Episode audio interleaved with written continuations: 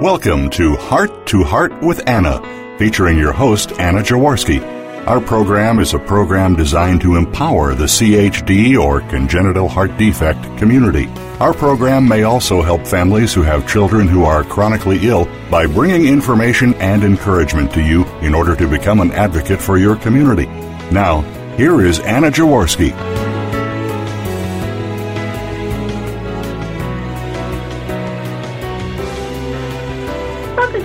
Season of Heart to Heart with Anna. Our theme this season is Carpe Diem, seize the day, and we have a great show today.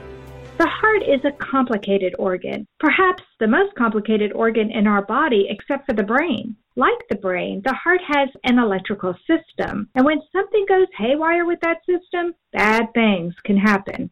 Everyone has heard of athletes, even star athletes, suddenly falling down while running, and to everyone's horror, the person a seemingly extremely healthy individual passing away.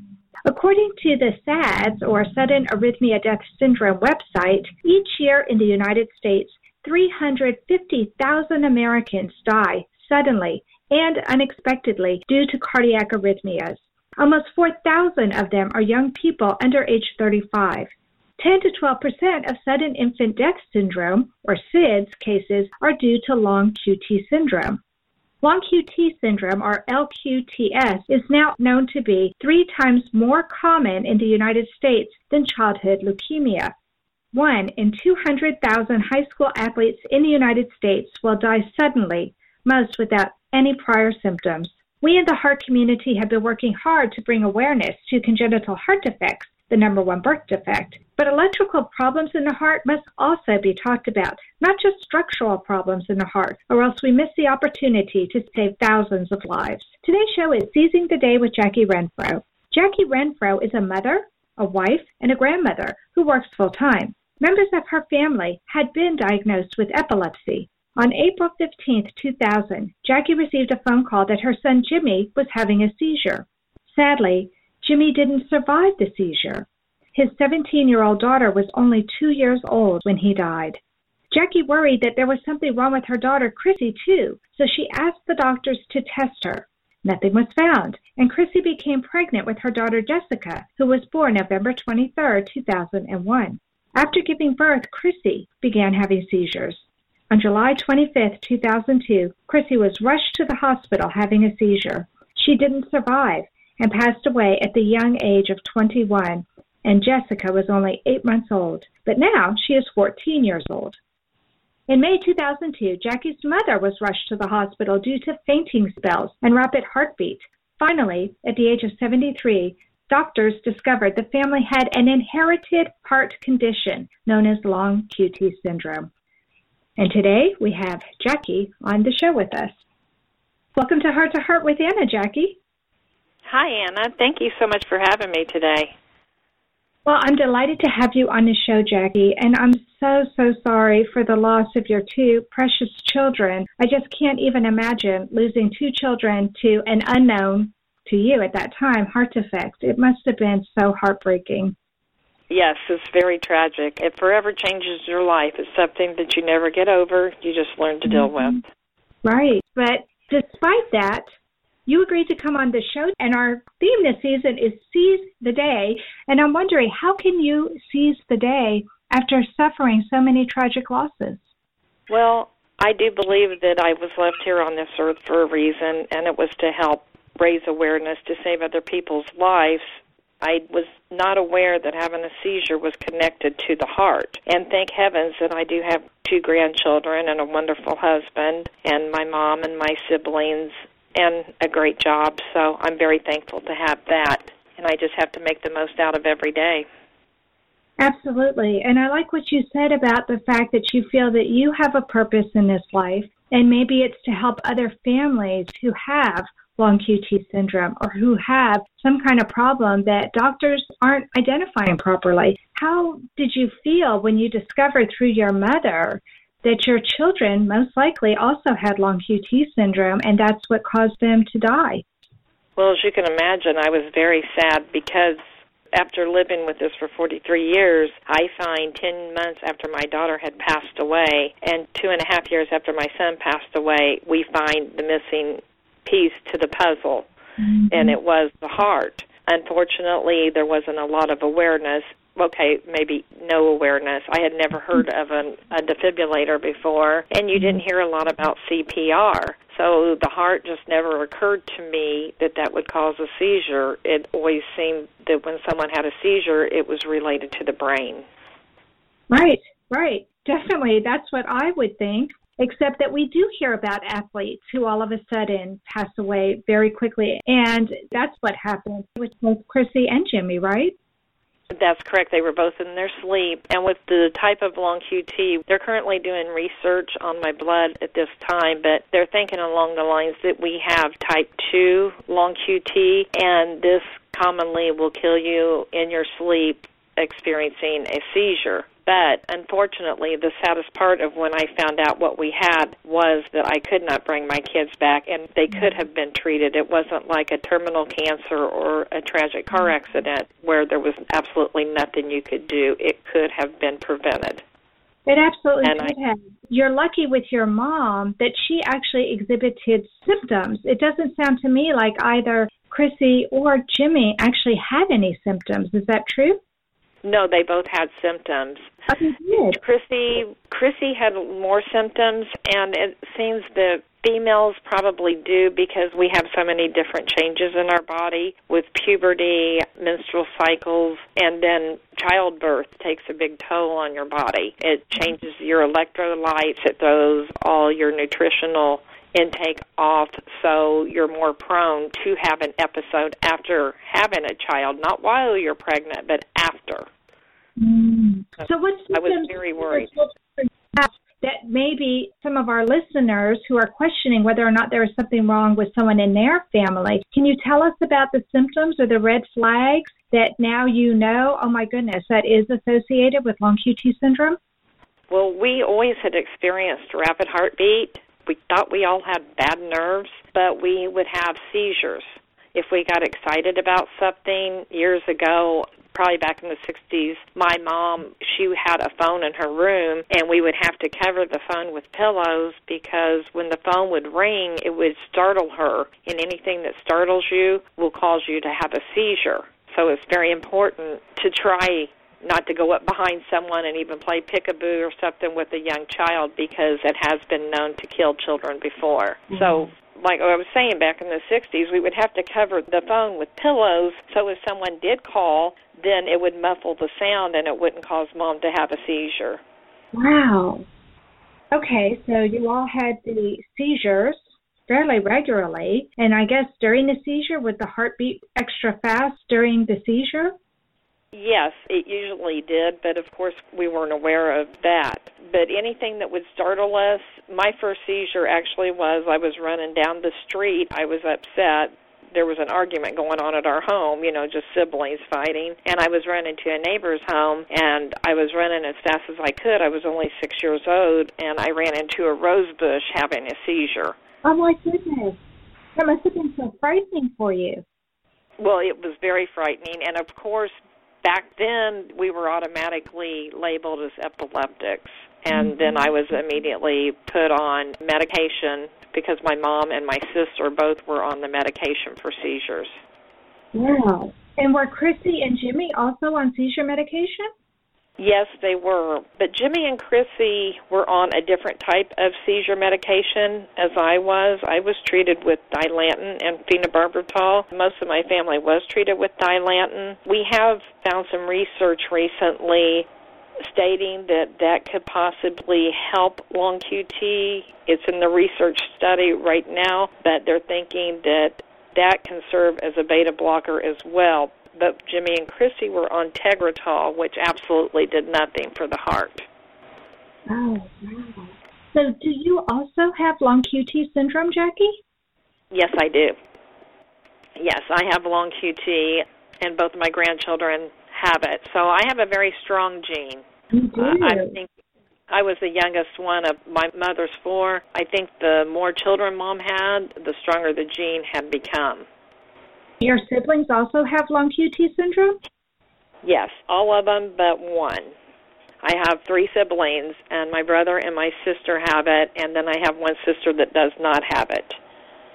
This is just amazing. And do your siblings have children as well? Yes, they do. My one sister, her daughter has long QT, and we're not really sure about if her son has it or not. But however, thankfully, her grandson does not have it. Wow. Has your entire family been tested? Not to the extent I would like it. I would like to see all of our family's blood taken and some extensive research on it. Because the one sister they've done EKGs on her, I'm really not convinced that she doesn't have it.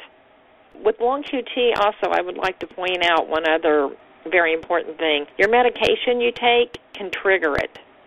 You can have a recessive gene for long QT, and you can take just say, for instance, a Benadryl, which is an antihistamine, and it will speed up your heart rate and it can cause you to go into cardiac arrest. So you also have to be very cautious of the medication that you're taking. Mm-hmm. Over the counter medications. Yeah, all medications, even antibiotics. Wow. That's really scary to think that you might have a headache and you might take something for the headache, or you might feel congested and take something for your congestion and cause yourself to have an episode. So, does anyone in your family have a pacemaker? All of us. We all have defibrillators, internal cardiac device, which mm-hmm. would be better known as an ICD. And this mm-hmm. has a pacemaker. It records all your activity of your heart, and it also has the defibrillator, so if you do start going into cardiac arrest, it will revive you. Wow. It's so wonderful to know, though, that your family is now so much better protected. Had Chrissy and Jimmy had an ICD, they might still be with us today. Exactly. Yes, they would have been here today. It's very treatable. It could be very dangerous, of course, even with the device if you're driving down the street or something. But yes, it's very preventable. You cannot get rid of it, but you can treat it.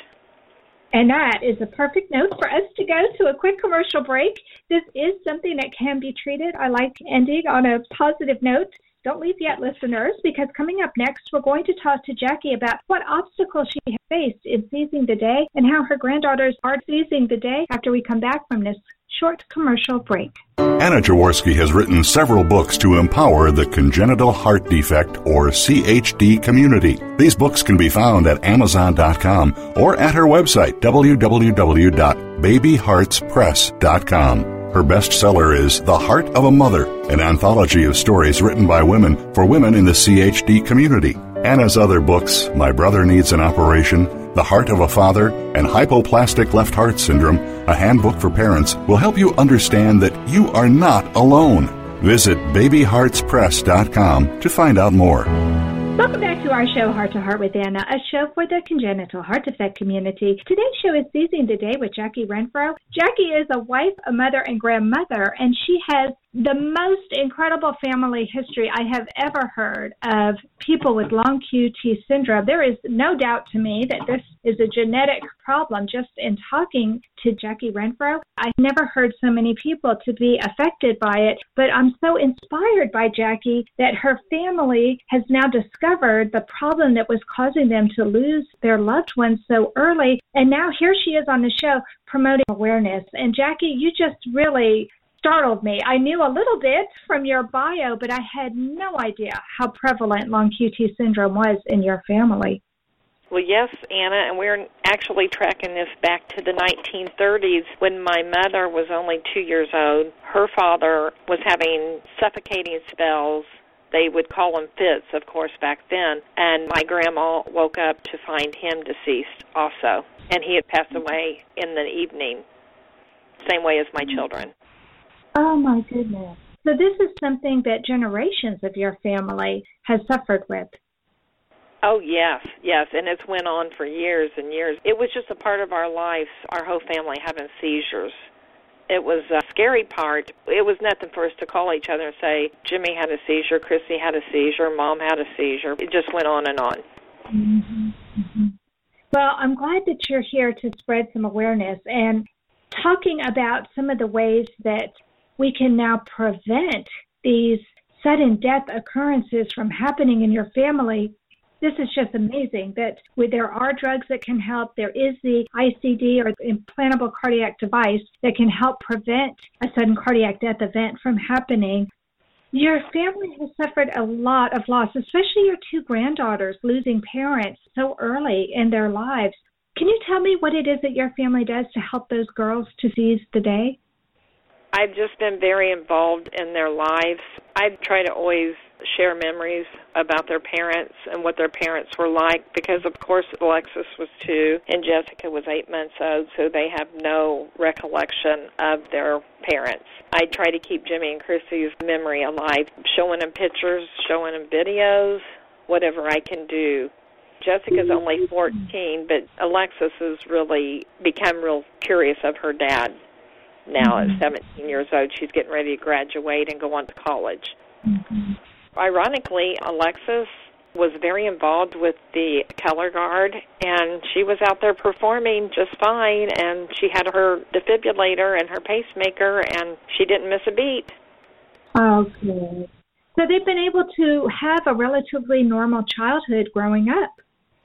They have because it was caught so early. Alexis was five years old when my mom was rushed to the hospital. Jessica was just a baby. She was 18 months old. So it wasn't actually discovered in Jessica till about five with the EKG, and Alexis began being treated at five with beta blockers.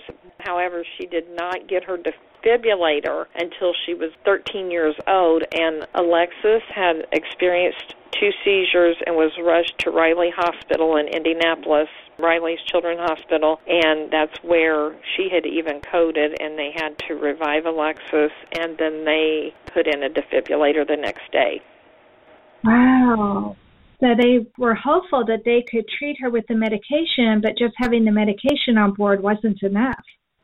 Correct. Yes. Once they hit a certain age, the medication just it's great and it helps them so much, but they really need that little extra boot with the pacemaker defibrillator.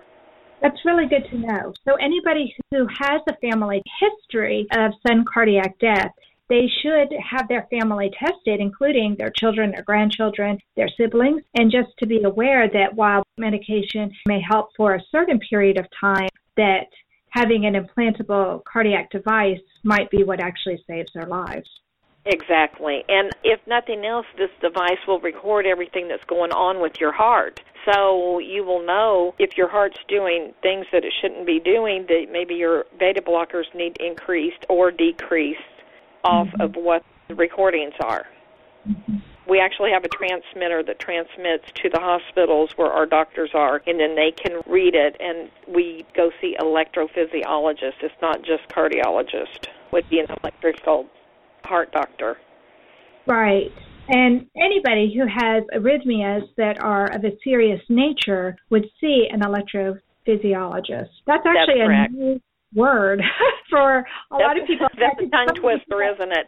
Well, it can be. It's funny because I did a show with Dr. Wilson Lam, and as I was writing his bio for the show, I thought electrophysiologist is that really a word? And I went and looked on the internet and I couldn't find it, but I knew it was a word because I wrote back to the doctor and I said, is this a real word or am I making something up? Yeah, people kind of look at me every time I say that, like, how do you even remember that word? But it's embedded in my head. Everybody that with the a heart arrhythmia, I would advise them to see an electrophysiologist. Right. An electrophysiologist is somebody who is cardiology trained and on top of that is trained to specialize in the electrical system of the heart. And there is a lot to know about the electrical system of the heart. It's not something very simple. It takes a lot of years of study, I think, to be as brilliant as like Dr. Lam was. If you haven't listened to his show, you really should listen to his show, Jackie. He's He's just brilliant. And I'm so impressed with how much we have learned about the heart because, like you said, just 20 years ago, we really didn't know that much. Yes, I didn't even know what a defibrillator was when my children passed away. I had no clue. When you are watching a show, you know, it'll say shock advised or stand back, they're going to get a shock. So, yeah, and you're seeing more and more defibrillators everywhere. And they should be uh-huh. out there just like fire extinguishers. Well, in the airports now you see it says AED and it has a symbol of the heart. So people see them, I want to be trained on how to use one because I've seen those boxes. But if I needed to access one real quickly, I'm not sure I would know what to do. Although I do think there are directions there, but that's not the time you want to stop and read directions. you want to know. Actually, a defibrillator will talk to you once you open the lid or you press a button, whichever type you have. I know the cardiac science you lift up the lid when you get the pads out and it immediately starts talking to you and instructing you exactly what to do. So there's people don't need to be afraid of a defibrillator. They're really user friendly. Wow, that is so good to know. Well, we do need to take another quick commercial break. Don't leave yet, everyone. When we come back from the commercial, we'll be talking to Jackie about what advice she has for other families who have an inherited congenital heart defect, about how they can seize the day, and also how they can be advocates for themselves and their families. We'll be right back. Anna Jaworski has spoken around the world at congenital heart defect events, and she is available as a keynote or guest speaker for your event. Go to hearttoheartwithanna.com to learn more about booking Anna for your event. You can also find out more about the radio program, keep up to date with CHD resources and information about advocacy groups, as well as read Anna's weekly blog. Anna wants you to stay well connected and participate in the CHD community. Visit hearttoheartwithanna.com today.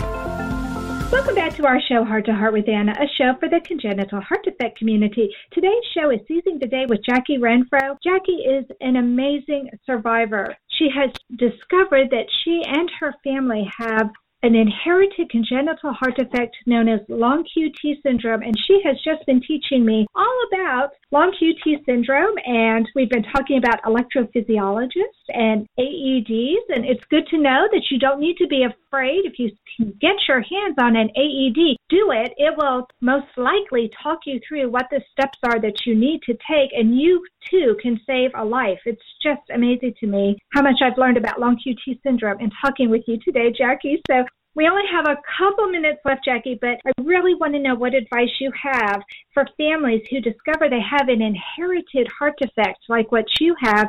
How is it that they can learn about something this devastating and still seize the day, still make the most of every day they have? What advice do you have? just appreciate every day you have with your family, your children, and if you have something that's treatable, be your own advocate if a doctor tells you something, do your own research, and you don't have to necessarily just see one doctor. And also, I would like to add to that, Anna, that if someone has a child that's in sports, the exams that they give the children, they are not going to detect a heart condition. There's several hospitals I know here in Indianapolis that we have, well, we have a few of them, that will advertise heart screenings for student athletes for mm-hmm. 25. dollars Do some research and check out in your community if there are any hospitals that are offering this promotion or put it on your insurance because it's worth it to have your child alive. If they get out there and they're playing and they don't get the proper physical, you could be one of the statistics with your child laying out there on the field. Mm-hmm. I was shocked when I went out to the SADS website and I saw that one in 200,000 high school athletes will die suddenly without any prior symptoms. That's a terrifyingly large number, actually, when you think about how many athletes there are in the United States. And of course, this is not just simply a problem in the United States. That's just where I found some of the information. This is something that happens all across the world. Yes, it is. And so many people have lost their children to that. I am in contact with several people that have lost their children suddenly playing football, baseball, basketball in their sleep. If it's going to happen, it's going to happen regardless. But unless you have that child's heart checked, you are actually running the risk of this happening suddenly. And you only have so many minutes to get that blood flowing, or it's going to cause some type of brain damage as well. Right. Everyone needs to know how to do CPR and use an automatic external defibrillator.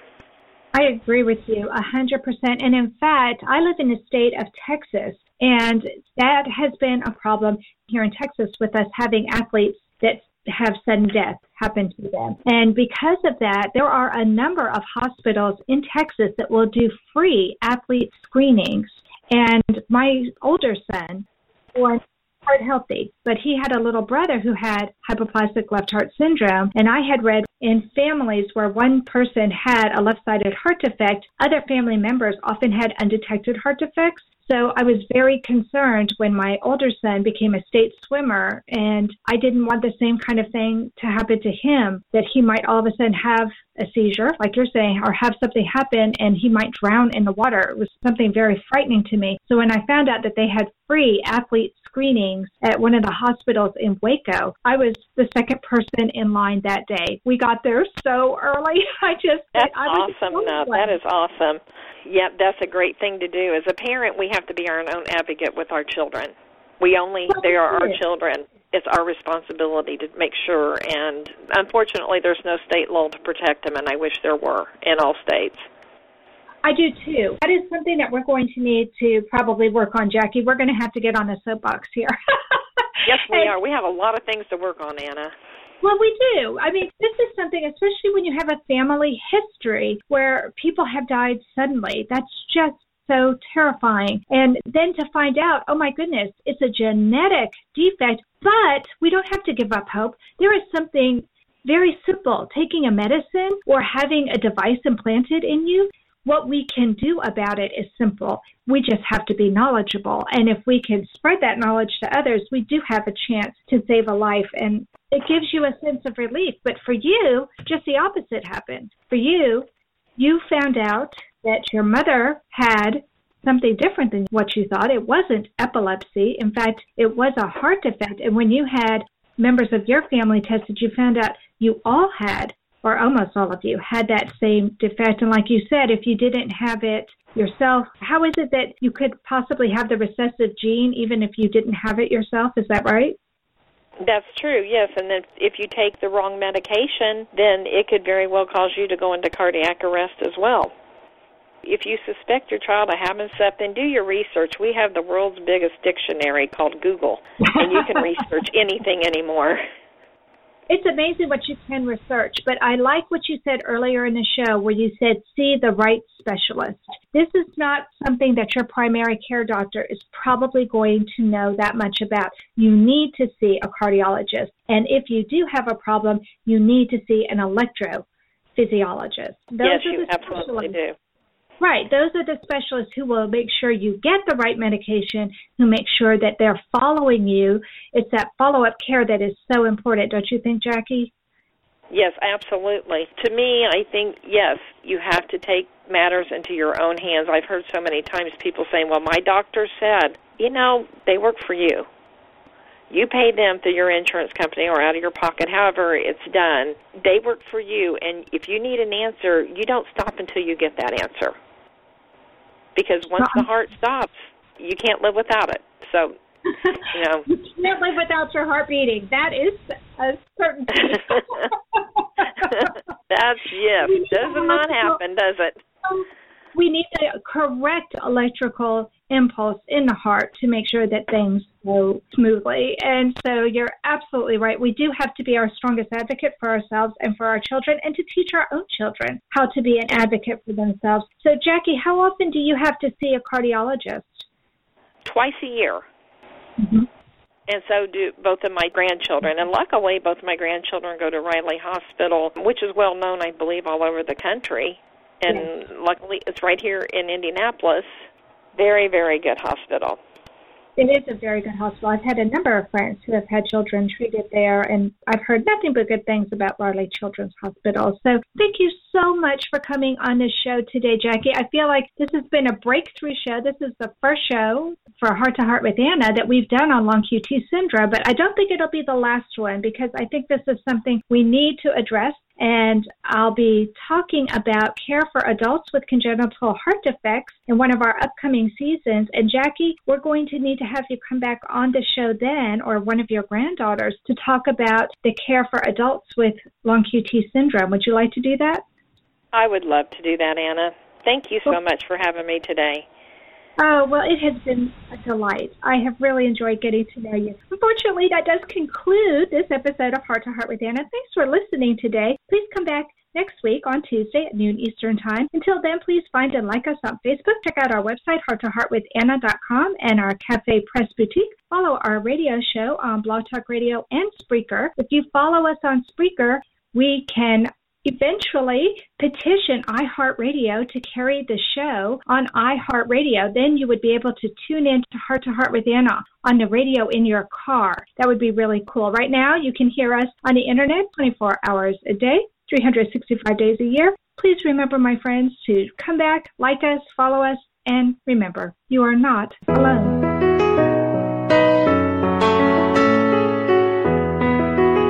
Thank you again for joining us this week. We hope you've been inspired and empowered to become an advocate for the congenital heart defect community. Heart to Heart with Anna, with your host Anna Jaworski, can be heard every Tuesday at 12 noon Eastern Time. We'll talk again next week.